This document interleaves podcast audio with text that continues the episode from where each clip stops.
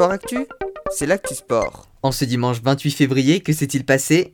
On démarre avec du rugby. En match de retard de la 15e journée, Toulouse s'est imposé 14 à 11 sur la pelouse de La Rochelle, une victoire qui leur permet de passer devant et d'être en tête du championnat. En ski alpin, le slalom géant de Bonsko en Bulgarie a été remporté par Mathieu Fèvre, beau tir groupé des Français, Alexis Pinturo s'est classé 3ème et Thibaut Favreau 4ème.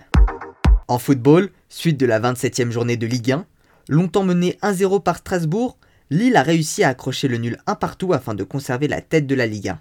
Dans les autres résultats, match nul également entre Angers et Lens, de partout, 1-1 entre Nîmes et Nantes, 0-0 entre Reims et Montpellier, Monaco a battu le stade brestois 2-0 et Lorient s'est imposé 2 buts à 1 contre Saint-Etienne, une victoire importante dans la course au maintien.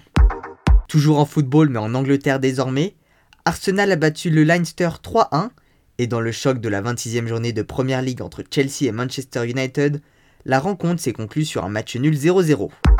En athlétisme, Renaud Lavillenie a franchi la barre des 6m06 chez lui à l'occasion du All-Star Perche de Clermont, une barre qu'il n'avait pas franchie depuis 2014.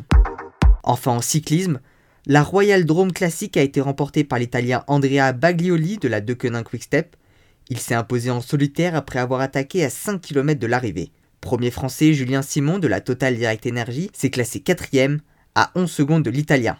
Voilà pour les actualités du jour, à demain dans Sport Actif.